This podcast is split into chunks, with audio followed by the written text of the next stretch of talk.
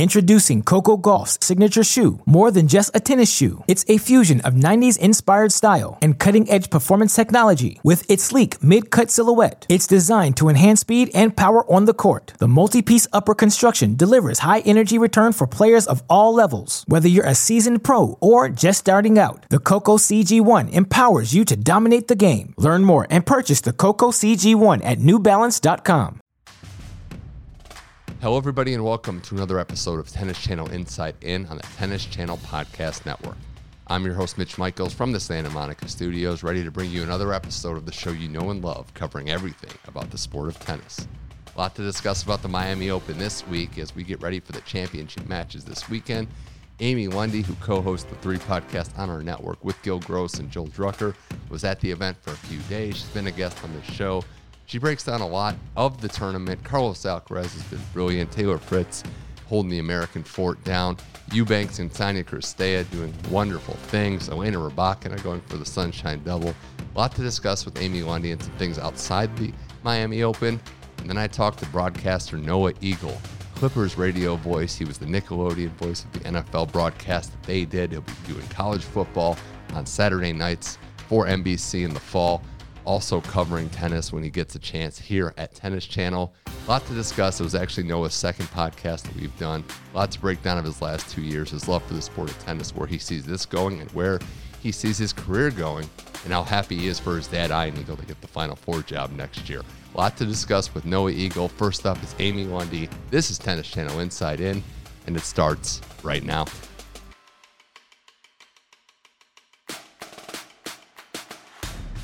All right, welcome everybody to another episode of Tennis Channel Inside In. Now joining us uh, from the Northeast to spend some time down at the Miami Open herself. She's been on the show quite a few times now. You can catch her on the three podcasts with Gil Gross and Joel Drucker, writing for Tennis Connected. Uh, some analytical uh, articles where I will, uh, I'll admit, pluck some stats and use them on here. But it's sure. Amy Lundy joining the show now. Amy, always a blast to talk to you. Great to talk to you as always it's uh it's a fun time the sunshine double. I think selfishly here in the states we like it because it's tennis all the time and it's tennis all the time at reasonable hours but uh, we're, yes. we're at the tail end of it. We're, we're almost done. We're about to crown the miami open champions. You got to spend some time down there. I know it's you know been a couple years now post covid but what was it like being around the grounds you know seeing the practice covering some press conferences just getting a feel of the pulse for the tournament? What was that experience like I've actually been to the Miami Open the last two years and and then i went once when they moved to the new location pre-pandemic. So now i've been in mm-hmm. the new location three times and i feel that the tournament is really starting to hit its stride. It was you know a bumpy start when they moved it from crandon park and they had to basically put it in a parking lot of mm-hmm. an nfl mm-hmm. stadium and build these courts but they've figured it out They've got the fan zones just right. They've got the feel right. They've got the courts positioned now, you know, north south, exactly how they want. Um, and it's really a fan friendly experience. And and they've got great food, a good vibe, and then they've got this cool thing for the players that's in the stadium, but it's behind the main court. Yeah. It's like a relaxation zone where they can mm. warm up. There's plenty of room back there. They can socialize, do whatever. So I think the Miami Open is starting to really hit its stride. So many players live in Florida, even the European players, they make that their base. So Miami is this destination. I think that there's also the the rising tide lifts all boats, right? Indian Wells has kind of been this magnetic force and done so well. I also think, and they'll never probably publicly say this, but because they are friends, but you know, James Blake and Tommy Haas are still a little competitive. So James Blake wants to kind of make sure Miami's is uh, on that part too and he's done a great job. Absolutely. I'm I'm hashtag team James because he's had, you know, so many things to deal with with the way that this tournament has come together the last few years. So I'm I'm really pulling for him. And it's a great city. The city itself great vibe. I mean, yeah. anytime the tournament's going on, you've got somebody's on spring break. There was a music festival going on, like art shows. It's just a fantastic place to hold a major Masters 1000 uh, tournament. And something that you covered that piqued my interest and, and raised my eyebrows too, that I don't think you see at smaller events because the field's not just as deep, but you get to see players, top players, practice with each other. Like you were there when it saw Alcaraz and Tsitsipas playing together. Like that kind of is a big deal, and I think we shouldn't take that for granted. What was it like to see that experience? And they're not the only two, but just to see two of the best practice and kind of take it a little serious. I loved that. I want to do more of that actually, because you can really dial in to what the players are doing, what they're saying to their coaches, what they're saying to each other, things that they're working on. They'll they'll experiment and play around with things that you won't necessarily see in a mm-hmm. match.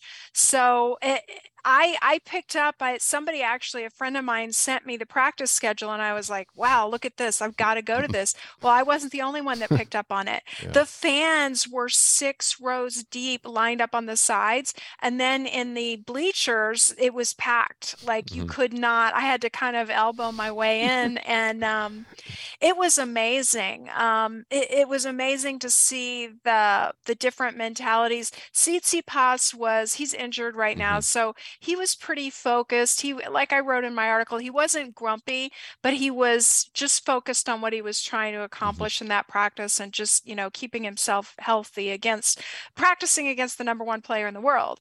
And Alcaraz was really engaging with the crowd. Mm-hmm. And and after the practice, he just on his own, nobody told him to do this. He just scooped up a, a bunch of balls off the court and just threw them into the the crowd for the fans. So he was, you know, doing this, and yeah. he was even laughing on the points that Tsitsipas got the best of him.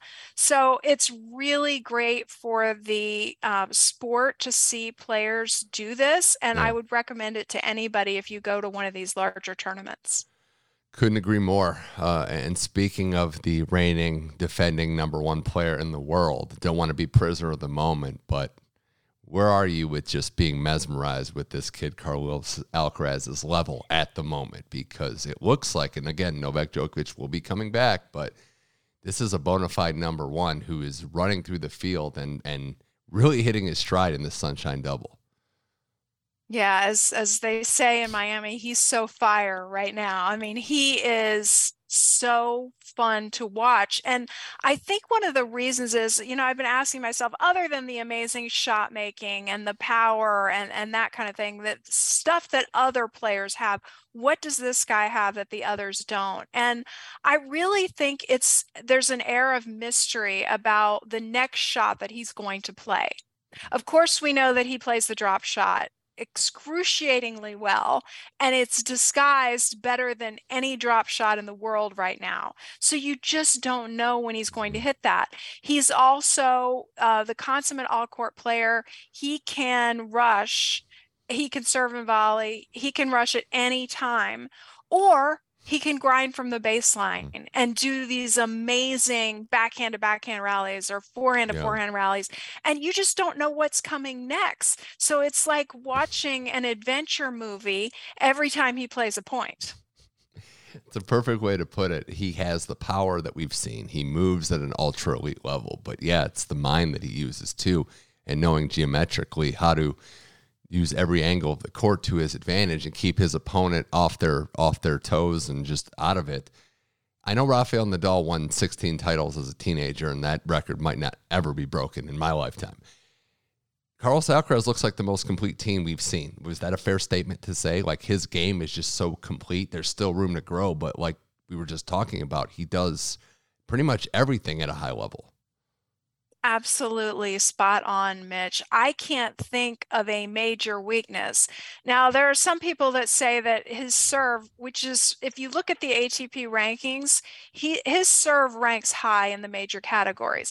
Some people say his serve could get even better because he's only 19. And as you mentioned, Rafael Nadal, his serve improved. Djokovic's serve improved over time. So I maybe that's an area where he could mm-hmm. get even scary better. But right now, you're right. He is the most complete player that we have. Well, I'm glad we're doing this podcast on a Thursday morning as we record this because last night's match was rained out. He's going to play Taylor Fritz for the first time in their respective careers today, which should be a good match. And yeah. Taylor Fritz has been handling the expectations and the pressure of being the number one American for a little bit of time now, he's been doing very well. Amy, we always talk about ceilings and you know weapons and things like that, but it got me thinking with Fritz because Alcaraz is just the toughest challenge right now in the field. But the baseline game, the other side of that argument, I had to look. Uh, Fritz hasn't really gotten beat, like handled in a long time. He's been competitive in just about every match he's played for the last calendar year.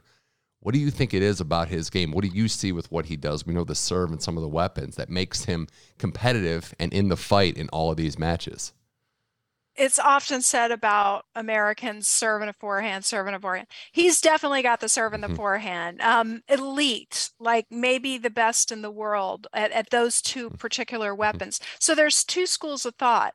You either continue making your weapons super, super dominant and play that way and lean into who you are, or, as Paul Annacone has said, who is on his coaching staff, let's start to work on the volley because of his wingspan and yeah. and because of the inherent skills that he has. So I think I, I, was just looking at his stats, like how much has he come in? He really hasn't. He's stayed at the baseline. Mm-hmm. So at the moment, mm-hmm. he's leaning into the baseline. So this that's why this is such an interesting matchup. Yeah who who is going to come out of this one um, playing to their strengths? That would, uh, and, and all due respect to Carlos, uh, this would be really shocking slash unbelievably impressive if he just handled Taylor Fritz today, because no one, including the big three, have done that in the last year. Uh, that said, I've seen Paul around. I haven't quartered him yet. I just haven't been like, what's the game plan? Because I know there's something going on here. But I'm excited for that one. Tommy Paul played about as well as he could have, and it wasn't enough to take a set. So this match is good. Uh, another player that I do want to get your take on, I know as we're going to the younger generation, but Jannik Sinner has really been doing all the right things and elevating his game. We knew he was one of the guys of this next generation, Amy, but what's impressed me was just from Indian Wells to Miami he plays Carlos, plays pretty well, loses, has a set point in the first set, loses in straights. The first thing he says is, I got to serve better. And here we are in Miami, and he's serving much better. So that is fixing a weakness, fixing a deficiency at such a young age. I think Jannik Sinner's leaps, just from tournament to tournament, need to be stated properly. I think you're right. And I think he's among the, you know, top 10 in the world. He's one of the hardest workers. And listening to Jim Courier on the air yesterday, I heard him discuss exactly how Sinner is going about his preparation. And uh, he's not, you know, he's doing the normal amount in the gym, um, but he's really doing a lot of his fitness and preparation on the court. Mm-hmm. So they've uh, they've really uh, buttoned down, and and then I heard Sinner say that um, nobody on his team right now has an ego. They're all on the same page. It's like a train moving in the mm-hmm. same direction. So he's also, you know, certainly uh, among the top five, among you know the the top players that are left in this tournament he's certainly a contender. I think he could be after Alcaraz that next up generation. He could be the next guy there in the pecking order. And I know there's a human element too. He had match points against Alcaraz in the U.S. Open. If he would have won that match, he probably would have been the betting favorite to win the tournament. So I think there had to be a little bit of an adjustment period to get over that, but he's done a good job. And yeah, I'm with you. He just strikes the ball so clean, and that's you know often overlooked. We talk about different strategies and skill sets, but on the backhand and the forehand, you don't really see much of a drop off with Jannik. He's also a player who has at times um, challenged Djokovic. So, you know, it, it, anyone who can hang with Novak is somebody to watch. Yeah, and and, and it's 100% true. I, I, do have to bring up because not just because he's a colleague and doing so well, but the Chris Eubank story has been amazing too to make the yeah. quarterfinals uh, yeah. from qualifying. And I love the fact that he's open about what his dad said. Just good luck, you know, make it out of the first round if you can. And now he's all the way into the quarterfinals, into the top 100. By all accounts, and I can vouch for this personally, a very good guy and very hardworking and well deserving. But he's got, you know, this has been a Cinderella story for sure, but he's got a lot of game to go with what he's done. If you just look at him as a tennis player, Amy, he's improved mightily in the last year and a half. It is so fun to watch him play. And I have like a little working theory sometimes that the smartest players struggle the hardest because they're thinking so much out there. And we know, especially from his work on Tennis Channel, mm. how smart the guy is. So I've often wondered like is how does Chris like wrestle with his own thoughts on the tennis court and you know it's Chris versus Chris and who's getting the better mm-hmm. and it's wonderful to mm-hmm. see in this yeah. tournament just how calm he is and and how sort of single train thought he is on the court and um, it's really been one of my favorite things to see this tournament you work a tennis channel, you see things differently, and then you go on a run. Taylor Townsend doubles U.S. Open, so I think that's the secret. Just keep coming here and you know getting a chance to look at it. But uh, in all seriousness, too, again, congrats to Chris. College tennis still doing strong. Cerundolo, who had all these points to defend, to defend, and everyone's like, what's going to happen to his ranking back in the quarterfinals or better? And another college guy. So I, I think that's something to be proud of too. The college game is uh, really making waves on the pro level for the first time in a couple decades. I think it's as deep as it's been. It's not anymore just you reach that age and you make the decision either I'm going to be a professional tennis player or I'm going to college and I'm going to have someone else pay for my education and then I will go sell, sell real estate or go to the stock market or go mm-hmm. on to my career now you have a choice mm-hmm. and if you want to work under a really good top flight division one coach and and the women too mm-hmm. you can make that choice and and still make your way over to the pro tour development's been outstanding because a lot of these guys and girls didn't even play one or even two singles when they were in college and they're just doing amazing things at the pro level Introducing Coco Gauff's signature shoe. More than just a tennis shoe, it's a fusion of 90s inspired style and cutting edge performance technology. With its sleek mid cut silhouette, it's designed to enhance speed and power on the court. The multi piece upper construction delivers high energy return for players of all levels. Whether you're a seasoned pro or just starting out, the Coco CG1 empowers you to dominate the game. Learn more and purchase the Coco CG1 at newbalance.com. This episode is brought to you by Hyperice the leader in advanced warm up and recovery technology. They have tons of innovative products, like Venom heated wearables to help soothe sore back muscles, Normatec compression boots to speed up recovery and increase circulation, and Hypervolt massage guns to improve mobility. Loved by athletes like Naomi Osaka and Erling Haaland. Try them yourself. Get 10% off your order with the code MOVE at hyperice.com. More with Amy Lundy here on Tennis Channel Insight. And I want to talk about the most consistent player outside of you know Novak and Carlos recently, and that's Daniil Medvedev. A lot to be said about him, his attitude, his hilarious comments. But from your from your side, there was always this debate of was it a confidence thing? Was it a part of his game that needed to be adjusted? Was he figured out? Now he's back on a roll. Had had 119 matches in a row before Carlos got him in the Indian Wells final. What have you seen out of his game? Did he adjust? Is it a purely confidence thing? What has he done to put himself back in this position as one of the hardcore guys to beat? I think he has been studying Novak Djokovic and saying, okay, how do I win multiple slams? What are the processes that Novak has done? And one thing that Novak has always done is tinkered with his game, not content to just play the skills I have and make them better. I'm going to learn other aspects of the game. So I did find out in Miami that uh, Medvedev was having his coach feed him dead ball volleys. So in hmm. other words, he's just standing at the net and and it's not a live ball. His coach, well, that's something that we do in our you know beginner and intermediate um, when we're really just learning volley skills and practicing them over and over and over. So what does that tell you? Medvedev is working on the volley and he should. He's called the octopus. With that wingspan um, i'd like to see him taking that next next level. And i think low key that gives you more confidence. When you know that look i'm i'm not content to just stand back here and do what i do I'm going to see my tennis journey as a journey and I'm going to work other skills, learn new things, mm-hmm. and continually try to improve. Yeah, it's about riding the wave and also improving and not just staying in neutral. The big three are the best example of that. They all worked on different aspects of their game and got better as a result. But there was a confidence thing for sure. And there was the fact that he never had his rhythm. He had some pretty tough draws too that I think get overlooked last year, getting Kyrgios early in a few times. But Medvedev's game and how he just brings out the best, especially in Miami. Like all the stuff said about Indian Wells and the courts, which You know, he could be a little dramatic. I think he's even admitted that, but obviously this style, this court fits his game a lot better. And I'm not shocked in the slightest that he just picked up where he left off. If he makes the final, even without winning the tournament, we're looking at five straight hard court tournaments where he get to a final. That's about as good as it gets.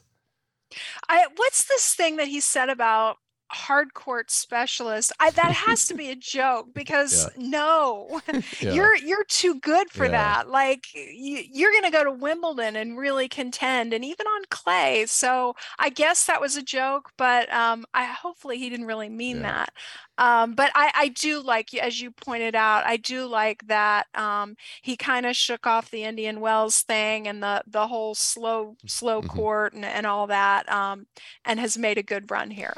Hard court specialists, like yeah, he gets to the fourth round of the French Open or quarterfinals, and it's a it's a disappointment. That's that's how good he is. Had to be a joke. The last thing on the men, and it's I guess not you know more of a downer, but just uh, concern that I've had recent results because I'm a huge fan of his game, but do you have concerns like I do with where Felix is at, Felix Auger-Aliassime? Because I'm I'm at a point where you know he hasn't had the big breakthrough, and I worry more about him in what I would call winnable situations. He's had a few of these tournaments where he's had you know a result leading into it. He's had some expectations and just hasn't gotten the job done. So I feel like he's on the cusp. He's been there, but we know Amy that sometimes man or woman they just don't take that next step because it's so hard. Where are you at with Felix's game and why he can't just break through to that next level? It's so funny that you mentioned that because uh, it was like a day or two ago, I started looking at his activity and what he's done recently. And I thought, is he going to be one of these guys like Tomas Berdych, hmm. who mm. is always in the quarterfinals, semifinals, even the finals, but he just doesn't break through? But he's so consistent um, week in and week out. Or is he really going to um, break through and start dominating every opponent? And I don't know. Um, I think he's still tinkering, and that's okay because he's young. Mm-hmm. And um, he's another very, very smart player who I think will figure it out. He'll find out the right mix. Of course, I'm biased. I like analytics, I like stats. Yeah. Um, I think it would be great if he hired somebody, if he's not doing that already, to um, really look at where he's winning his points mm-hmm. and scout, mm-hmm. you know, get specific game plans for certain opponents. Yeah, there's a lot to like about everything that he does. It just hasn't come together at the elite level. We've known about him for a while. Again, like the Coco Gauff effect, super young still, so time to figure it out. Uh, so good luck to Felix on his tennis journey. Switching to the women now, before we get to who's still left in the field, you know, we were talking about this going in, like, wow, it's consolidated at the top, the power, there's this new big three. Well, Iga didn't play the event. Sabalenka gets upset yesterday by Sonia Cirstea. And I have to ask you, is parity kind of just rearing its head a little bit? Are we starting to no. kind of see? No. Okay. just when I was like all excited about this prospect of these three elite players. Yeah.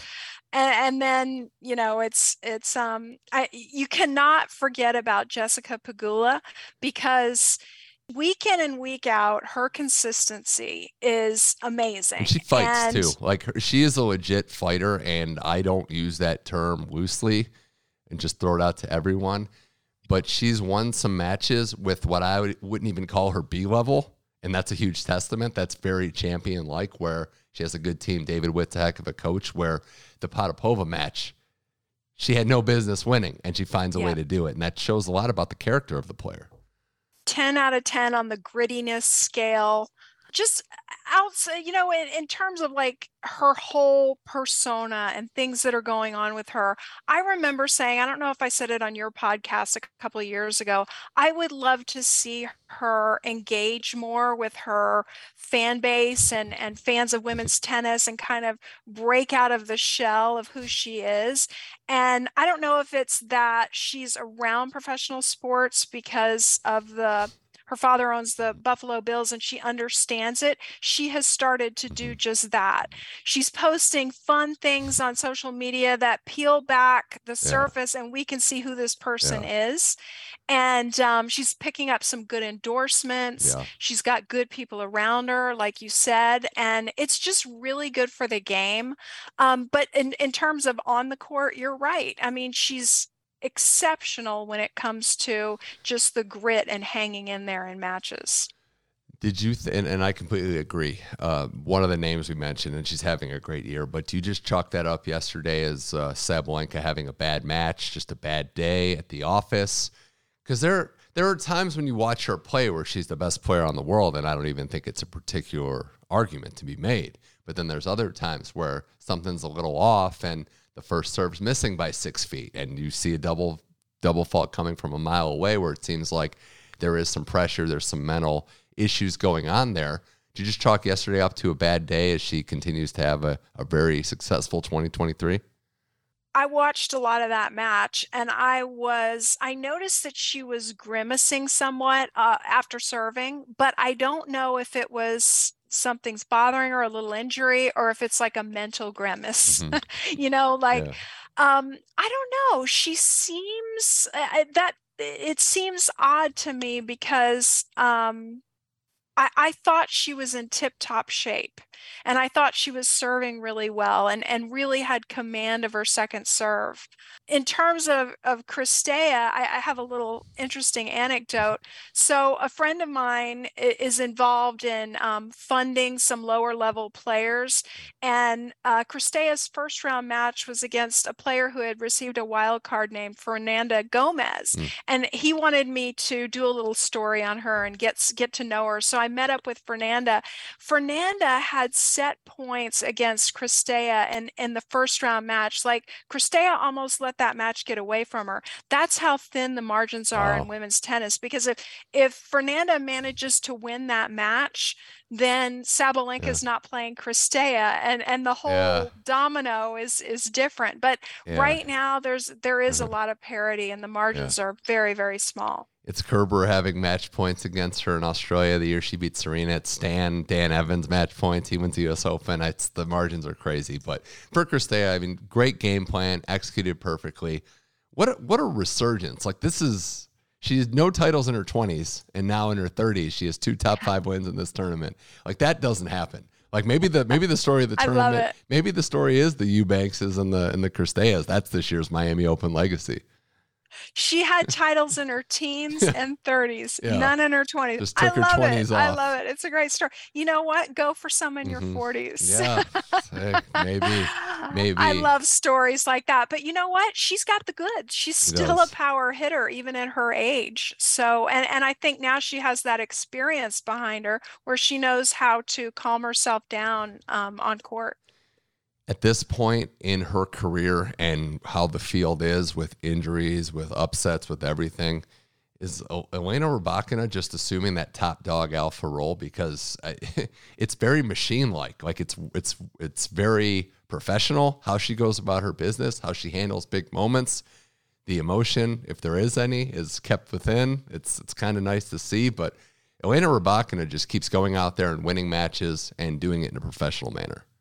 Yeah, and you know, um, Caroline Wozniacki brought up something really good yesterday uh, during one of the matches she was calling. It might have been Sabalenka's match. That when you win a Grand Slam, you have all these expectations on you, and it's actually hard to go out there. There's this this period of time where it's very hard to go out there and deal with the level of expectations that you now have on yourself and that others have on you. Mm-hmm. So it may be that Sabalenka is dealing with that, but Rybakina doesn't seem to be dealing with that sophomore period of expectations that uh, Caroline was talking about.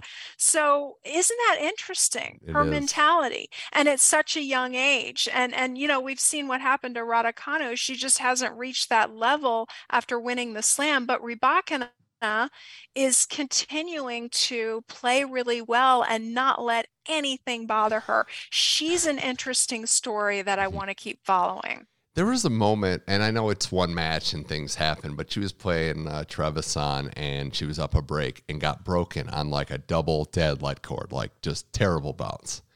No emotion, just went back out and at the changeover, broke her again, won the set. And I was just thinking, I'm like, there, there is just, uh, there's, it's ice cold, is what it is with her, and that's going to suit her well going forward. I hope we get to maybe not a big three, but like a big six or seven. You can get Pegula, mm-hmm. you can get Coco. Someone can rise up the rankings. Uh, Petra Kvitova is still in this tournament playing very well, and she looks very comfortable. So I think there's no shortage of depth, but I'm with you in the sense that I want to see some consolidation at the at the very top. Well, maybe Rybakina will win this. Um, she's a story that I am definitely tracking. I want to yeah. know more. I want to know how she practices. I want to know what was the decision to go to Kazakhstan. How yeah. did that all play out? Um, how come your super... sister's got all the uh, energy? yeah. yeah. super exciting player. Uh, and we do have to say it. It was unfortunate what happened to Bianca Andreescu. That was just a sad situation with everything. And then injuries are part of sports. I get that you know, it's going to happen. You know, there's a lot of, you know, sympathy to go around for players that get hurt. What's very unfortunate for her was the history that she had, and also this was some of her best tennis. Beating Raducanu, beating Sakkari, going through. And, you know, Alexandrova is a good player, but she had a chance in that match too. And, you know, we hope she's back uh, in form, but that's always been the issue. The game's never been a question for me. It's just can she stay healthy enough to make another run at this? Yeah, and I, I got to talk to her a couple times in Miami before this happened. And and fortunately, she's reported on Twitter that it's um, torn ligaments. You know, it's nothing like an Achilles tear. She's not going to need surgery. It mm-hmm. does not appear. Um, so hopefully mm-hmm. she will come back and and you're right she was in such a good place mentally and that's what she was talking a lot about um, i asked her specifically about her return game because she was returning um, second serves very well high, at a mm-hmm. high percentage winning a high percentage of those and you know i was like what's your what's your strategy what's your game plan and her answer to me was there really isn't a game plan. I'm just feeling the ball mm. really well right now and then that injury happened. But hopefully, knock wood, um, she will come back and and pick up right where she left off. We hope so. We we definitely hope so. And uh, just the last note on the women here: Do you have any concern, worry even with Iga Swiatek having to defend last year? Not played Miami, didn't win Indian Wells. She's going into the clay where she's very comfortable, but a lot of points to defend there. Do you think the pressure might be a factor as she looks to duplicate just a, a very transcendent season? So she's dealing with just a tiny bit of an injury. I looked at the transcript for exactly what she said about the injury, and she's like, Look, this is not a big deal. This is precautionary.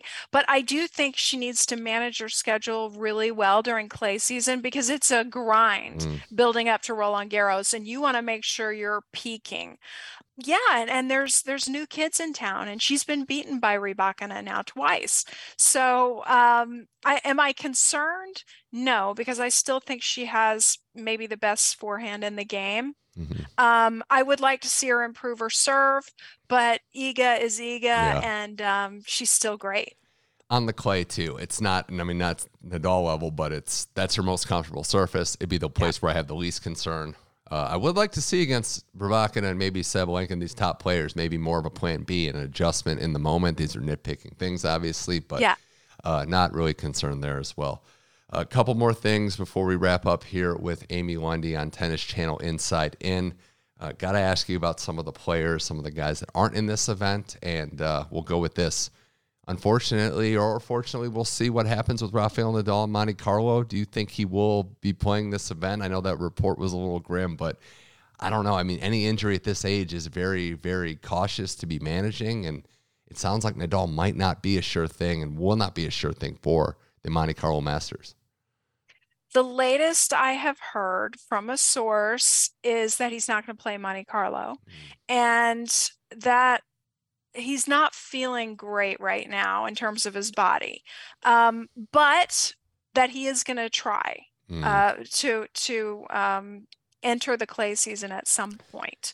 Um, I I That's just not good. I I, I don't want to. I've always said like as long as he enters whatever happens earlier or later, it's like if he enters clay, Monte Carlo is event one on his calendar on his peak form. Exactly. So, like uh, we have heard before from Rafael Nadal, I'm not feeling so great. And then he it's, just wins the French right, Open right, in straight right, sets. Yeah. exactly. Yeah, I, I hope he's able to at least have his body give him a chance. Now, if he loses, he loses, and that's sports. That's you know father time. That's all those things. But yeah, it's it's not good to know that his body's still not feeling well, and at his age, you wonder if you know how many more opportunities. You don't want to speculate on when he's not going to be playing anymore, but we know it's not going to last forever. Right. Um, I just, I, I, it's so funny. Like I've been dreaming about Federer lately. Go, go figure. Like Okay. missing him missing his game and and this morning i woke up and and in my dream roger was telling me that his arm was hurting and and uh, i woke up and i picked up my phone and i saw the new ad that he cut with Tre- trevor noah. It's really cute if you haven't Yeah. seen it. It's for tourism Uh-huh. and and trains in switzerland and now i want to take that train ride. Um and I, I it's like i'm still not over roger retiring and and i don't want to now enter into having to deal with rafa retiring. So hopefully hopefully he can uh, rest up and get with his medical team and and play some more I uh, I don't want to live that way either. So we'll see. I also think, I mean, I, I'd take that train too. I just don't know if Roger's going to be on it if I book it. So we'll see. maybe that nice older lady who paid for their Maybe. tickets will be on there Maybe. I, I don't know if you saw the post too. I mean, is there a possibility that we could get uh, a Delpo return? Yes, I saw that. And I saw the exact quote from Delpo, and he made it seem like, look, I'm going to start training and just see what happens. How great would that be? Yeah, that's one where he had his career cut short. He's on my short list of not just tennis players, but athletes that I just think didn't get a fair shake. And Yeah. I know he won one major, but he had a level that was, you know, if not big three, that next, very next tier right below. So, uh, and all accounts, just the nicest guy. So I just want to see him play and just not have to deal with the pain that he had to deal with. That would be uh, amazing to see. And then the last thing I wanted to ask you, because we are getting ready for Novak Djokovic's return on the clay. I wonder if, and, and I don't know that he would ever say this publicly, but you got to think, right, Amy, that this is like a, ba- a great recon study session for how to deal with this new kid on the block, Carlos Alcaraz. I feel like Djokovic is working on his own game, but he is working on ways to develop that elusive blueprint to how do you deal with Carlos Alcaraz. And you can bet he is using this time to become a fine tuned machine and studying everything Carlos mm. Alcaraz. Mitch, this is developing into a clay court showdown between titans because Novak has got a jump start on Carlos, training on clay. And uh, Carlos is going deep Yeah. in these tournaments. So it, it is really shaping up to be um, something to watch this clay court season. I am super excited to see how Djokovic enters and uh, how Carlos continues to play with the change of surface. Last year in Madrid, they played one of the best matches of the year. Djokovic in form, but not maybe not in full match form. You could argue that. I have with your co-host Gil Gross a little bit. um, but he hadn't really seen Alcaraz before. Gave him three hours. Alcaraz wins. You know, now Djokovic gets to return the favor, study, make adjustments, and then Alcaraz can adjust on that. I'm just so excited for this potential rivalry because one guy wants the throne, believes it's time. The other guy's like, I'm not giving it up yet. You're going to have to take it from me. So let's decide it Gil, on the Gil court. loves to talk about that match. he has brought it up, and it, it Yeah. was a great one. Um, yeah, like more of that, right? Mm-hmm. We as fans, we want to see more of that. But you know, Alcaraz has really developed since then. And you know what? What what's crazy is so has Novak. Yeah. And I like that Novak is rested and has been working out on clay. It's it's a real mystery as to what's going to happen if and when these two meet again. And even Alcaraz has shown what Djokovic has. Both super nice guys in dealing with the media and dealing with fans, but I mean they're killers out there. that's Yeah. gonna be a that's gonna be a great match. Well, Amy Lundy, really appreciate talking to you again. You know, we, we follow you on the three podcasts. We always check out your stuff on Tennis Connected. You're always more than welcome here. Uh, thanks for the good insight. Thanks for always being a great guest here on Tennis Channel Inside In. Thank you, Mitch. So great to chat with you as always. Huge thanks to Amy Lundy. You can follow her again on Tennis Connected as well as the three podcasts and other many, many platforms that she writes and covers tennis for. A tremendous guest, always a blast to talk with her. We'll see how this tournament shakes out. Now we go to Noah Eagle, the young broadcaster who's accomplished so much, called sports in the Olympics, works for an NBA team as a radio voice, calling NFL games at such a young age.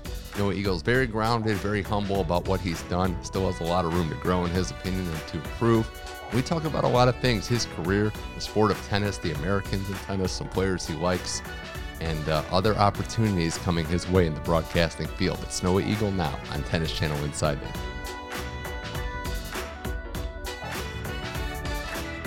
Welcome to another episode of Tennis Channel Inside In on the Tennis Channel Podcast Network. Mitch Michals from the Santa Monica Studios. Miami Open still in full effect. Special guest now, second time on the show. Maybe the busiest guy in Los Angeles, West LA, but it's Noah Eagle, fresh off the Clippers, fresh off calling matches and doing TC Live at Tennis Channel. Noah, thanks for coming back on the show. So I don't know. Do you watch? Have you heard of the show The Boys? Yeah. Okay. Do you watch The Boys? I've heard of I'm adjacent to the boys. okay. yeah. Fair. Go ahead. so there's a character on Yeah. there, MM. Yeah. Can I call you MM? You can call we it. go Yeah, you can. I'll give you that permission MM. for sure. This is a pleasure. You got second t- time's the yeah, charm. two timers club. We'll get you a jacket and everything. is that how it you know? works? Is it like the Masters? It you, you get a green jacket? What is it? Well, you were like the OG, like small room. We were talking about this like before we upgraded, like just when the show was starting. So yeah, we were we're really just you know onward and upward. yeah, I don't think people got to see us the first time when when we did this, but we were basically cheek to cheek. It was we got yeah, real close. You real get to know you get to know your you know your fellow employees together, so that's good. yeah, for sure. Um, so I mean, just starting here because you know in the last two years it's been crazy. But how jam packed has it been for you? You've taken on more assignments, and I didn't know that was physically possible. But we can get into all the stuff, the Olympics, the different sports. But how has it been just managing your schedule, just adding new roles to the arsenal? Yeah, I mean, it's been fun because I love all the things that I do, but challenging is probably the right word for it. And especially since the last time we chatted, it was still in the sense of COVID and, mm-hmm. and things weren't really to the level that they were supposed to be or where you expect them to be in terms of traveling all the time, right? And so you add that factor in and it completely changes everything. So I love the, the travel. That's why I got into this, is because I mm-hmm. want to be at the mm-hmm. events. And so that part has been exciting and adventurous and getting to see places maybe I haven't gone before has been great, but Yeah. different. Yeah, it's a good point because we were talking. It was right around the time. It was I think just post NBA bubble, and you were talking about exciting to get on the road. And I, timing is everything, right? Because you start your career at a point when you're not really traveling, and then it's like, all right, here we go, we're back on the road. I wonder if one of the challenges you face is jumping sport to sport. Is it time? Is it as hard as it looks on the outside when you go from tennis to Clippers and all the stuff in between? Is it hard to balance and kind of get in the role and get in the zone? So you know what's funny is, especially considering I do the Clippers on radio by myself. Mm-hmm. So most people that talk to themselves for a living, or not for a living, but in general, get labeled as crazy. If you do it for a living, you get paid. If you So just I'm do a- it outside, you're yeah, if you're just crazy. talking to yourself, Yeah. you go, "Oh, uh, son, avoid that young man over Yeah. there. Try to stay away, steer Yeah. clear of his area." but for me, it's, "Oh yeah, we want to hear more." However, I'm talking so much over the course of that time that then I go over and do some TV assignments, and people say, "Well, isn't it hard to to try to turn that part of your brain off?" And I'm not saying this just because we're doing the podcast and we're at TC right now, but working here has been the best education for me of how to go almost to both extremes. Because during a tennis match, I'm not talking during points. It's Yeah. really only filling in the blanks. Mm-hmm. And then when I'm hosting the show, same deal. I'm laying Yeah. out for most of the highlights, letting if I'm working like this week with with Paul and Chanda, letting them take the reins and and being more than happy to do so. So the balancing act is what makes it fun for me. Is is using different parts of my brain and trying to learn as much as possible too because you know when i started here I, I think my tennis knowledge was very limited i was a fan i think we talked about mm-hmm. it to a certain degree went to the us open every year loved random players that maybe people didn't love the, Yeah. to the same level like alex dolgopolov but either way i wasn't Yeah. to the level of someone who knew the top 100 players inside and out and now after years of doing this and now following along with the sport as well i just feel like my knowledge of the game has grown Yeah. on both the men's and women's side, and that helps for when I do parachute in. I at least have a better base For sure. so that I can work off of that. You haven't dropped like I gotta have it like Kawhi Leonard's name in the middle of a tennis match. So that's no, good. but listen, there's a funny story with that where Yeah. when I was in college, so at Syracuse, it's competitive to try to get on the air, Mm-hmm. and especially to do play by play. And you have to create these tapes, you know, make these tapes in practice to get Yeah. good at it, and then eventually get cleared to go on the air. And so, heading into my sophomore year, I all summer basically, I just did a drive of a game Right. from a Jets game because I was a Jets fan growing up. I just did a different drive every day from the Jets season the year before, and Ryan Fitzpatrick was their quarterback. Okay. So every day I'm in my phone saying Fitzpatrick takes the snap, drops back, rolls to his right, fires on the run. It's caught at the 50 yard line by Brandon Marshall. Fitzpatrick takes the snap, hands it off Ivory up the middle. Fitzpatrick, Fitzpatrick, Fitzpatrick. Yeah. And I get to do my first, co- uh, not college, but high school football game in the area. And I Oh. believe on the first play I said, and Fitzpatrick takes a snap, and the kid's name was Jones. Like it Oh, was not even oh, close. So that's- yeah. it happens. But no, I, I've refrained so far, which has been good for that, me. that's good. And I know you've done radio and TV already at this stage, so that's kind of the balance too, is knowing sure. which role and knowing to talk a little more, obviously, because you're just by yourself on the radio. I do have to ask you about last night, though, because it was brought to my attention that you were trying to kind of moonlighting or double dipping at the same time, two games at once. UCLA Gonzaga was going on during Yeah. a Clippers game. Was that you just feeling it out and saying, you know, I'm just going to go for this? Yeah, I, I just whatever I feel in the moment is kind of how it works. You know, if you've listened to my broadcast, you hear every quarter when there's 305 left to play, I shout out Pitbull because I just like Pitbull, and I think Yeah. people people have. Hey, it- it's yeah. to the point now where people have seen me in public and they just go shout out Pitbull, and I'm like, what is happening right now? And then I of course say Dale, Dale, but course, yeah. yeah, naturally, and maybe Timber, but. All of this to say, yeah, I think in the moment when when you're taught as a broadcaster is you want to make sure your audience is informed. And I know that if they're listening to me, they're not watching or listening necessarily to that game. And we're in Los Angeles. UCLA is on our sister station. So Uh-huh. That's a good point, yeah. You know, maybe they go to us thinking that it's going to be the UCLA game. It's a critical juncture in the game. It was on in front of me. and so I, I had enough time in between plays where I could look down, see the play there, Yeah. look back up, see the play there. And it was fun. It was a fun moment. I think they, everybody around me at least got a kick out of it. I don't know what it is about UCLA and Gonzaga. Like they're just Fun. destined to just you know explode on the scene and do everything. Uh, well, at this point, you know you've had a couple years under your belt now. Are you kind of seeing yourself as more of a I don't want to say vet, but kind of peer in the in the broadcasting circles? Getting there, Yeah. getting there. I think the experience certainly plays a factor, but I am still fairly young, and I know that. And I never want to look at myself as someone who's seasoned necessarily, because if I look at it that way, I'm gonna. I feel like I'll get complacent, and that's the last Right. thing I want. I've always said, and something my dad taught me early, which is no matter how many games you've banked, how many matches you've called, how many shows you've hosted, whatever, there's always room for improvement. Yeah. And you're never a finished product. And he said that he wasn't a finished product. He said Bob Costas isn't a finished product. Marv Albert, he started listing all these names. He goes, if the second that they get better, or they stop getting better rather, is the second that they should retire. And the Mm. same goes for me, and the Mm-hmm. same goes for him and any anybody else. So, you know, I, I I see myself as someone who's got more experience Right. and can at least utilize that to my advantage for situations like last night.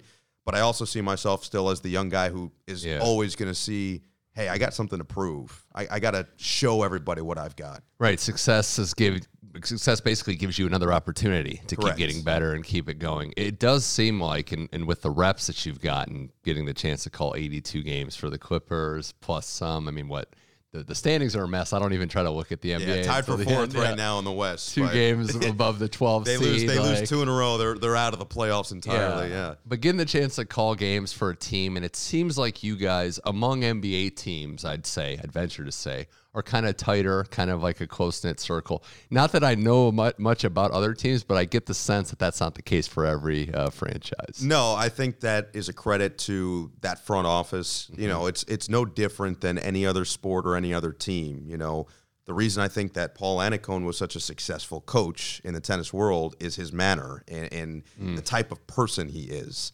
And that's really Yeah. any team aspect. So, you know, tennis obviously individual sport, but your team means so much and how you handle your day to day, how you handle yourself mentally during a match, physically, how you're preparing and then recovering. I think the same goes for a legitimate team, a basketball team or a football team. And so, from the Clippers' perspective, I think a lot of credit to the front office mm-hmm. who puts the team together because what they did is said, we want guys that fit. We don't want guys that maybe this group Right. stays together and this group stays together. We want a cohesive group. And so I think they've done that really well. They've planted the two stars in Kawhi Leonard and Paul mm-hmm. George, and then they've basically surrounded them with skill sets and personalities that are tailor made to fit them. And so Right. I think they've done a really good job. Like your broadcast team as well. I know they do some stuff out of the same building, so it's easy to see some familiar faces. But I do have to I have a gripe with uh, your coworker Jaime Maggio for the post where she said your face when you're excited to leave Cleveland. I thought that was a little Ah, raw for me. but no, yeah. I mean, you know, I love Jamie, but she could have just you know give me a warning before that came up. Yeah, listen, I, I will say we went to Mike Fratello's house last Yeah, year, and I think she had the time of her life. So Oh. I'm going to go back on her and say, hey, wait a second now. Hold on. Just a second.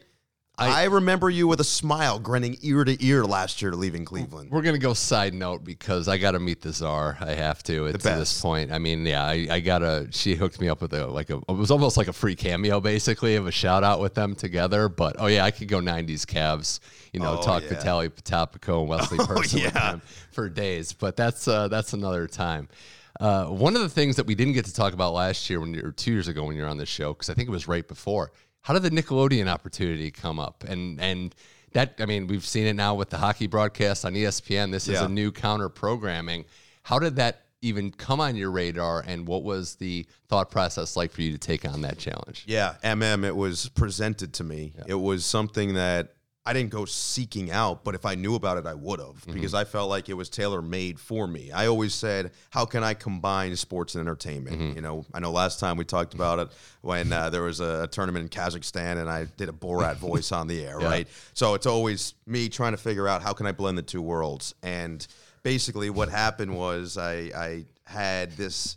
It fell into my lap in many ways where my agent came to me and said, Hey, they're looking for someone, and your name came up to them. It was recommended to them, and they were interested. So they Yeah. said, Go through the interview process. Okay. Mm-hmm. It's Zoom, it's during COVID. Mm-hmm. And I didn't know at the time that it wasn't just me. I just was on the impression of, okay, I'm it's just me. I just all I have to do is impress them and I'll get it. Or if I don't impress them, they're gonna start looking at other people. At, I didn't know that it was actually three of us that they were interviewing. And so I go in wow. just thinking it's my job essentially and saying, okay, I'm good. So what I did was it was a woman, Paula Kaplan, who at the time worked at Nickelodeon. And she asked me at one point, it's not a requirement, but did you grow up watching the channel? And I go, oh, here's my Yeah. time to shine. Yeah. I started quoting shows. I went deep knowledge. Yeah. And my knowledge was genuine because I did grow up watching the Uh-huh. channel. So I started saying, I, I told this whole story about how my sister's favorite show of all time is Drake and Josh, and how she had this opportunity to meet Josh Peck multiple times, and she never took advantage of it, and how upset she was that she then oh. got sick when he was on campus, Oh, when she was in school, and they're cracking up at the story. And then now I'm doing impressions of Josh Nichols, the character, like headaches. You give me headaches, and I'm talking about Rugrats, and then I'm Yeah. talking even Legend of the Hidden Wow, Temple so and Nick Gas and yeah. all of this. You right? went back. That's that's No, I did. Like, Ren and Stimpy. I, I mean, mean, that's I- prior to you being born. Like those Correct. shows were '90s legend. No, Yes. that's that's, ins- that's Double insane. Dare. Double dare. Yeah. I, no, I, I was just going, and because there at the time Uh-huh. when I was growing up, there was a channel Nick Gas, Yeah. Mm-hmm. and so that literally it played all the older shows, and so I watched Legend of the Hidden Temple. Oh, yeah. I, I watched Guts. I watched Kenan and Kel. I watched original all that. I watched Yeah. Ren and Stimpy and Rugrats, and so I gotta put it. that in the Olympics, by the way. Just the Aggro Crag like I'm race. all in. International. Yeah, international 100%, right? Yeah. I- can I host it? As Yeah, long as I I can mean, host it, I'm absolutely. down. Absolutely. Yeah, but I so I find out later now 2 3 years after the fact. This is recent that I found out that there were other candidates Mm. and the reason that they liked me so much was because I had the legitimate knowledge of the channel. Wow. And so you just never know and that's why I always I, I make the joke now of how parents are always like son or daughter, turn off the TV and go do your homework. I'm like, no, no, no, no. Keep them watching that TV. Yeah. You never know what it's going to pay off one day That's- because honestly, it's one of the true. greatest things I've gotten to do. it was a point last year where uh, the where- I think it was two years ago where the Nickelodeon game was on, where I have a niece and nephew, and they were actually, you know, and I, we were watching it thinking, okay, this actually still shows you the actual game because that was my concern. Obviously, wanted you and the broadcast to do well, but the fact that we didn't know what it was at first. Did you have any idea of the spectacle that it would be? And what were the challenges of having to, you know, see SpongeBob on there, see a coach get slime? I think they got Emmett in the stands. Yeah, yeah, we did. Yeah. yeah. no, I think the the first question is is a really good one that I've gotten a lot of. Did you know it was going to turn into this? The answer is no. You Yeah. have no idea what it's going to be. And it was a completely blank canvas. That's what excited us. Myself, Mm-hmm. Yeah. Nate Burleson, Gabby Nevaeh Green, who's up with us in the Yeah. booth. Year one, it was a young man named Lex Lumpkin, was our sideline reporter. Year two, we had young Dylan, who is Uh-huh. like the Energizer Bunny. And then year three this year, we had Dylan Schefter.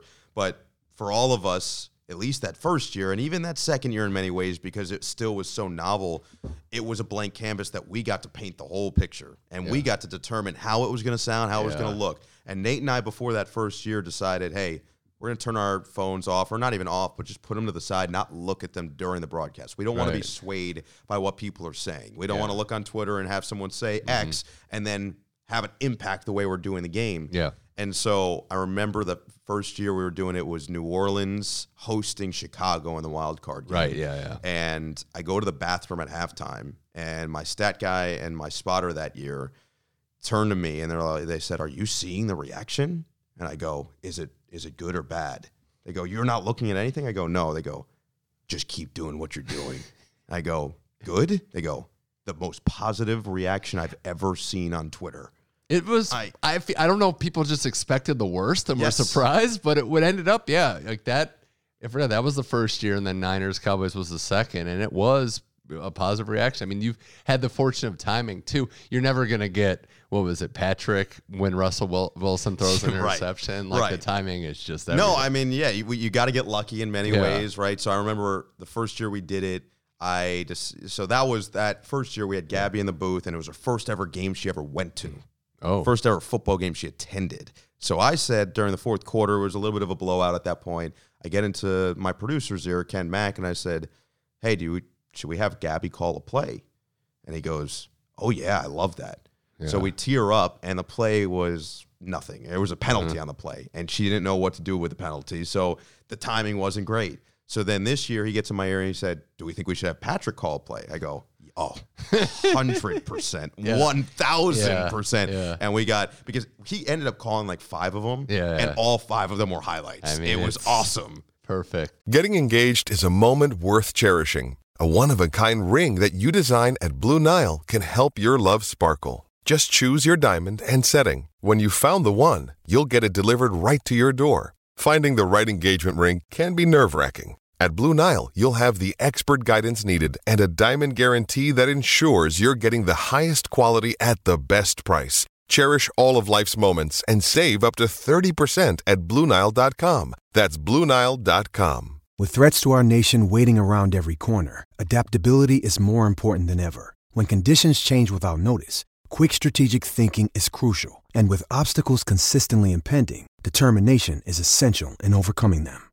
It's this willingness, decisiveness, and resilience that sets Marines apart. With our fighting spirit, we don't just fight battles, we win them. Marines are the constant our nation counts on to fight the unknown. And through adaptable problem solving, we do just that. Learn more at marines.com.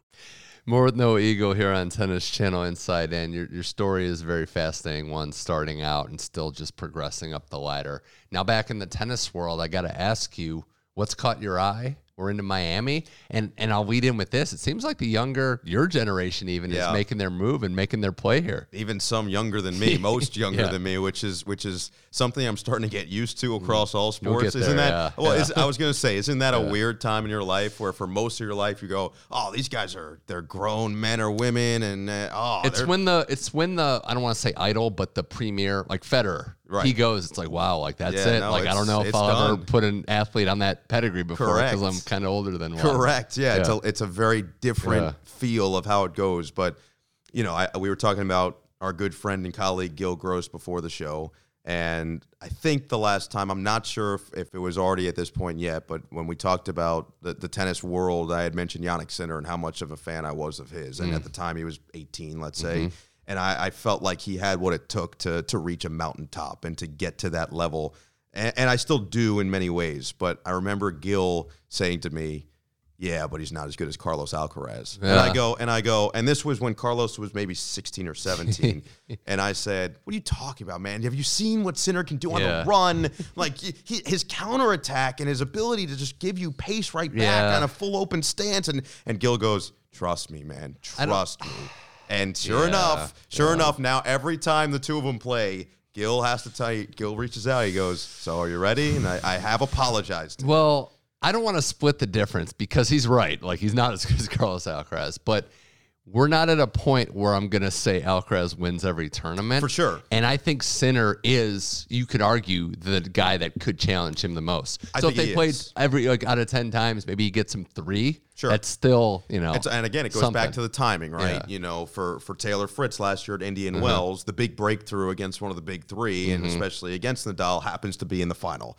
So it's Yeah. about your timing of if you're going to win one out of the ten, you want the one to be in the biggest of all those matches. Yeah. So hundred percent, and I think I'm excited about that duo and that rivalry Yeah. because every time they play, it's classic. it's I mean, unbelievable. yeah, and even Sinner. I mean, he lost in straight sets to Alcaraz, but, But had a set point. It was awesome close. sets. Yes, they were epic he's there. sets. I mean, he's he's as close to him as anybody, you know, outside of obviously Djokovic still dominating. I like the American side of things for the men. The depth is is at, I don't want to say an all time high, but as It's high right as it's been. Will the world beaters come through? Taylor Fritz has that spot. Tiafoe and Tommy Paul keep progressing. Ben Shelton's on the rise. So there are some guys to maybe in Sebastian Korda with the wrist injury. There's some guys to monitor that maybe that 20 year slam drought can kind of come to an end. Yeah, so I, I'm glad that you mentioned Tommy Paul because it was somebody for the last couple years that has, had really intrigued me. And, last year, doing some Davis Cup in mm-hmm. Reno, seeing him in person for the first time, like up close, because you know we when we went to Roland Garros, I think mm-hmm. he was on a, a side court when I was calling one of his matches, so I didn't get to see him up close. But the athleticism is impressive. You know, he, he does have that natural ability, and now he's starting to put it together and stay healthy. Yeah. So I'm excited about if he can continue to build on what he's already had, and the confidence is pretty high right now. But Frances Tiafoe to me is is the one where I look at him and I say, okay, if if an American is going to take the tennis world by storm, Yeah. if an American is going to take over a tournament like we saw in Yeah, New York, uh-huh. getting into the semifinal, it's going to be him because of the entertainment factor. That Oh, yeah. brings. you don't want to discredit or disparage any other tennis player, but Tiafoe has star power. for sure. If the game gets to an elite, elite level, which it's pretty close to now, watch out. But he is the guy that your sisters, your friends that don't even follow tennis, are like, oh, how's Tiafoe doing? And that's a that's a short list. And, and so you you it's something that you asked in the beginning here was about how I do all the different sports. Mm-hmm.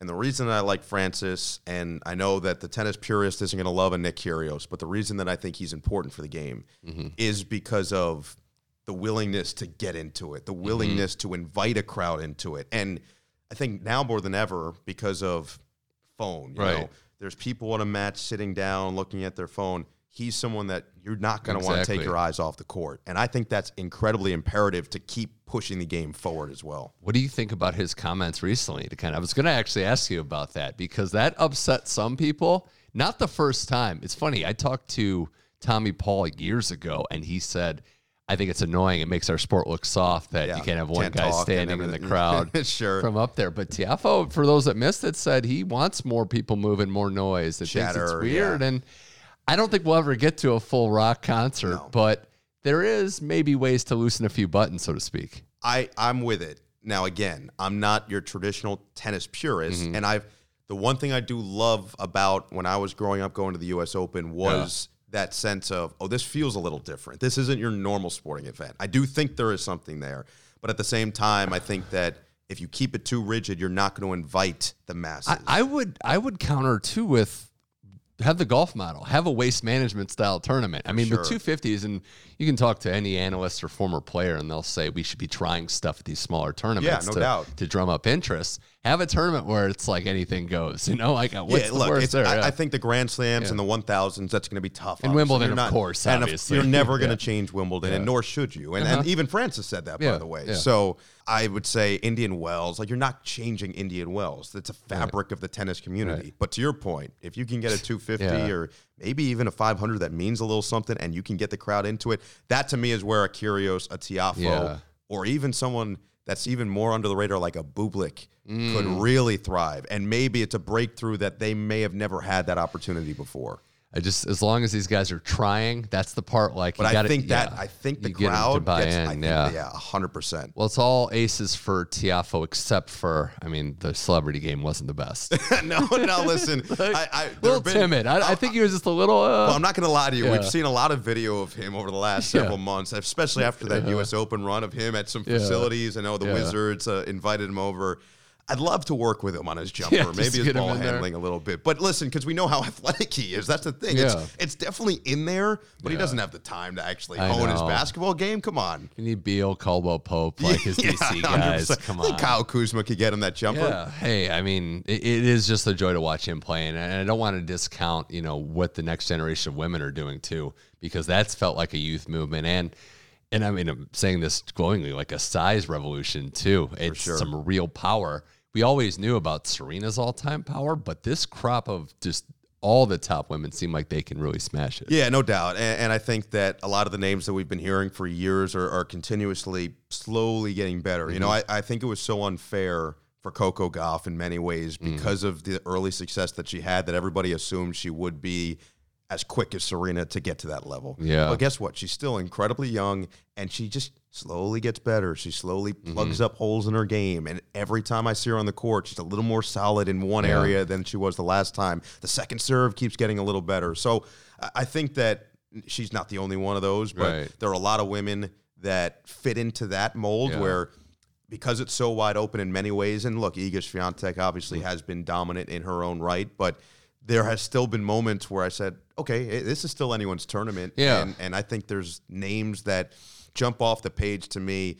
Uh, Sabalenka is someone who Yeah. you just know she's going to bring it every time, but Ons Jabeur, I mean, everybody, know. you want to talk about everybody's just She- favorite different player? Yeah, and it's unfortunate she lost, and, and she's been open. She probably shouldn't be playing right now. Want to get her healthy. She's a disruptor. You know, I love it. It's fun to I, see. and and I was glad that you know we haven't talked about Breakpoint or any of that, but I was glad that they followed her. And Paul and I were talking about this the other day, but I think Breakpoint is great for your non-tennis fans. I think my mom and sister, for example, watched it. They don't watch any tennis really, or they watch maybe when I'm on, or Mm-hmm. Yeah. they would come to the U.S. Open and ask me, "Oh, who's this on the court?" And I'd be Yeah. like, "That's Gael Monfils. You should Yeah. get to know him because he's highly entertaining," you know.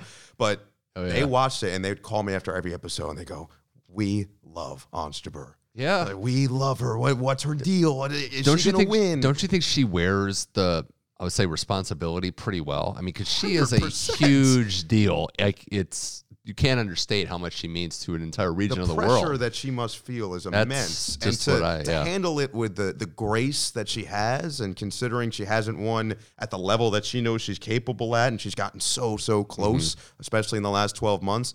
I think is incredibly impressive. So I'm excited to see how she continues to develop. I know she's a little further along in her career than maybe some of those younger names, but even so, I'm always rooting her on. We have to wrap this up with Noah Eagle with a couple of fun kind of asides for where you're Oh, going it. with. And and look, the got to give you props for the Big Ten job coming up on NBC.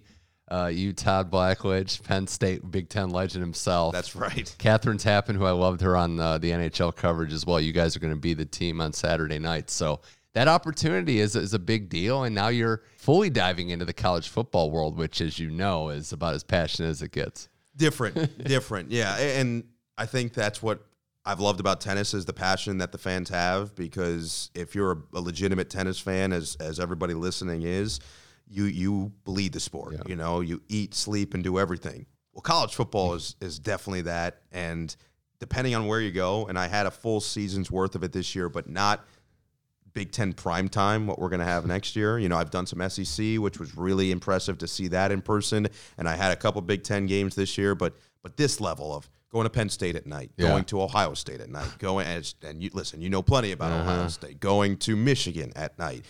It's different. It's a different feel. It's like the night session at a major, a Grand Slam tournament where you've got two of the top players in the world, and you're getting that every single week. So it'll be exciting. I uh, I love college football as much as anything. I don't know that I'm the biggest playoff expansion fan because the regular okay. season is so exciting, and I'm I'm just a little I don't want I have my guard up because the regular season and, and a loss mattering means so much in that sport and Yeah. it makes the drama exciting. But hey, you know, we're we're in a whole new world anyway. And, Do you want me? Can I make my counter ahead. argument there? Yeah. So right now the NCAA basketball tournament's happening. Yeah. What's the best part about the NCAA basketball tournament? the upsets? yeah. hundred percent. Yeah. Mm-hmm. And right now, we don't even have the opportunity for upsets. I'm not saying they're going to happen every year, but once in a while, you're going to get one of the top teams getting upset by a, a non-power five, a group of five school, and it's going to be the greatest So would you go? Do you think season. twelve is the number you would go to, or like? So I said? I said eight.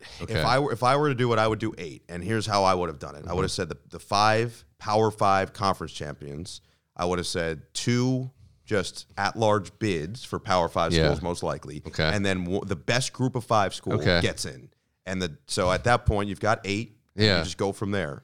This is a lengthy discussion that's going to be hard to capture all of it in. But my only pushback now would be: Are we going to have a Power Five? So that's that is a good pushback, right? And then you adjust Yeah. on the fly, right? Right. So at that Yeah. point, now you say, okay, there are only three power Yeah. conferences. Let's say there's the ACC, Yeah. there's the SEC, and the Big Ten. We get those three. The rest of everybody else is trying to get at-large bids, Mm-hmm. and one of the mid-major schools, however they deem that, Mm-hmm. is guaranteed a bid. Right, and it was good to see TCU pull the upset this year in the semis. It's I, yeah, Now it was brutal in the final. It happens, Mm-hmm. Yeah. but guess what? That game was a classic. It's an all-timer. yeah, it's gonna you're gonna get to a point where there's gonna be blowouts because the power at the top is still so you know, so I. Emma Raducanu winning the U.S. Open. I look at that and I, I take Yeah. that as the example, right? Yeah. No one saw that coming, and for Leylah Fernandez to get there, you know, that's that's great as well. I mean, that was just. Mm-hmm. a weird year altogether in many ways, but we might never see that again. And so, yeah, all the way through qualifying without dropping a set. That's one of the more improbable things. ever. unbelievable. I don't know if we can ever see to that level. To your point, getting all the way and winning a, a major title like that. So I think you've got to give teams an opportunity to to do the same thing. How are you with broadcasts in terms of do you check mentions? Are you just able to avoid it? Put the phone down? Do you struggle with that? No, I, I probably I view everything, but Okay. I think I've gotten to a point where I'm pretty cognizant and I don't really let it get to me. A- lot of times I find it comical in many ways, especially if it's meant as comedy. Like there are, t- I, mm-hmm. I think Jimmy Kimmel mean tweets, right? That's Yeah. a, that's a comedy. and so sometimes I look at it and I say, this would be good on Jimmy Kimmel's mean tweets, you know? Yeah. So that's that's how I've skewed it a little bit. But no, I don't. I, I check everything. I look at everything, but I don't really pay it too much attention. Okay. Well, that's, I mean, that's a strong way to look at it, I think. you know, Yeah, just to kind of sure. push stuff back. Well, I got to ask you this too. And just from a personal standpoint, how proud are you of, you know, the next step for your dad's career? Final four coming up. Very, very. I think long time coming for him, and I'm excited more so for everybody else to see what he does, Yeah. and everybody else to feel what he brings because you know they've gotten it for the first two weeks of the tournament, the last several years, and before that for the first weekend of the tournament, and and he does it on the on a grand scale, no doubt, but to do it on the grandest scale and to bring what we were talking about, blending the pop culture mm-hmm. and to bring wordplay and to bring comedy and brevity when it, it requires it or calls for it. I think that people are going to really enjoy it, and, and it's going to Yeah. open up a new audience for him, and that's what I'm excited about because he's worked really hard for it. I feel like you've influenced him in a way. Like there's always that, but do you get that sense like your pop culture way? Because I heard I heard the Nelly Hot and Heroine go Sure. in there, and I feel like I was watching. I'm like, that's Noah just being around him, probably. Yeah. I don't know. I think I think he's had it in him. Maybe he's just been more and more willing to use it Okay. in the last several years. But He sees his son out there. He's like, I got. I give it. Listen, you got to give him credit. He stays up to date on Yeah. everything. He watches everything. He listens to everything. He had some Megan Thee Stallion, I think, two years ago that caught fire. Okay. He had Big Yeah. Lotto last year, Big Energy. Yeah. that was so. It's fun. He he makes it fun, and that's what I'm excited for everybody to see. Well, I, I did think it was funny. I'm, I'm sure Dan Fouts did a double take when he had you, and then your dad. It's like, what is going on here? Am I in a time machine? Yeah, he goes, "Did Ian grow two inches? What happened?" What's happening? Yeah, that's one thing. You you got to bring up the height every time you can. I do. I do. I feel a little bad, honestly, because I'm hoping that if I have a son one day, he gets two inches on me, and then it's just you keep going. Couple up. generations right? up, yeah, yeah. In be- like, in like three generations, my Yeah. kid's going to be a small forward in the Yeah, NBA. My like- great great grandson. like 15 generations. It'll be Wembanyama. You'll Yeah, just be exactly. that He's going to be built in a lab. Yeah. Um, and I do. So last kind of thing to get into is you called the most ridiculous NFL game of the season last year with Nate Burleson. Colts Vikings. It was it was a comedy, and I mean that in the best way. And you had to just not check out. I think would be the biggest thing that broadcasters feel. For sure. So it ended up being the largest comeback in NFL history, 33 points. It was 33 0 at halftime. And at halftime of the game, Nate and I are looking at each other and we're saying, what are we going to talk about essentially? What how can we keep the audience entertained? Now the best education in what you mm-hmm. just said, not giving up on a game that I've gotten mm-hmm. with the Clippers. The last several years, the Clippers mm-hmm. have had some of the craziest comebacks I've yeah. ever seen, including down 35 points in Washington oh. against the Wizards. They came back second largest in NBA history. Came back from down 25, game 6 against Utah and advanced to their first ever Western Conference Finals. It taught me stay engaged. Just yeah. just keep it up because you never know what happens, and that's one that'll be at the top of my list for a long time. It was exciting to see uh, just all your career achievements. The final question I have for you: Are you even looking down the road? Are you living in the moment? You're, I mean, obviously young enough to where you don't have to think five years down the road. But sure. is there radar things in the back of your mind you don't have to share where you're? No, like, oh. I, I don't even know what I'm going to have for dinner tonight. Okay, honestly, so yeah. I I'm as long as there's a new sport in the Olympics, that's got to be you it, first. Well, that, that did happen, right? yeah, yeah. three three on three basketball. Yeah, no, it's. Uh, I'm staying in the present for sure. I, think that's the best way to do it. I'm happy as long as I'm enjoying what I'm doing okay. and I'm challenged by it. I'm good. We're happy to have you back in the tennis world for the time being. Got to stay here as long as you can, though. I love it here. You know that. Yeah, we're gonna have to. We don't want to have to, you know, kidnap you to keep you here. But, as like, listen, yeah. as long as Sinner gets one of these, so I can we'll text Gil, hey man, I told you so. You need it, but I do. You do. I do. Noah Eagle, pleasure as always. Joy to talk to you. Thanks for coming on Tennis Channel Inside In. Always blessed. Appreciate you, MM. This was awesome. A huge thanks again to two tremendous guests, and Amy Lundy and Noah Eagle, for appearing on this week's episode of Tennis Channel Inside In. And a reminder that you can find every episode on the Tennis Channel Podcast Network. Just go to tennis.com slash podcast, where you will find Tennis Channel Inside In, as well as our outstanding shows, all of them on our network. This show streams on all your podcast platforms. We're on Spotify, Apple Podcasts, Google, iHeart Podcasts as well. So you'll find us wherever you're looking. We promise you that. We're back next week to discuss the Miami Open champions, break down how the event was won on both the men's and women's side, and then look ahead to the clay, Charleston for the women. Men are getting up, getting ready for Monte Carlo, so there's a lot to dive into as the men switch to Europe and switch to the red dirt with the ladies sure to follow there. I'm Mitch Michals. Thanks again to Amy Lundy. Thanks to Noah Eagle. This was Tennis Channel Inside In. We'll see you next week.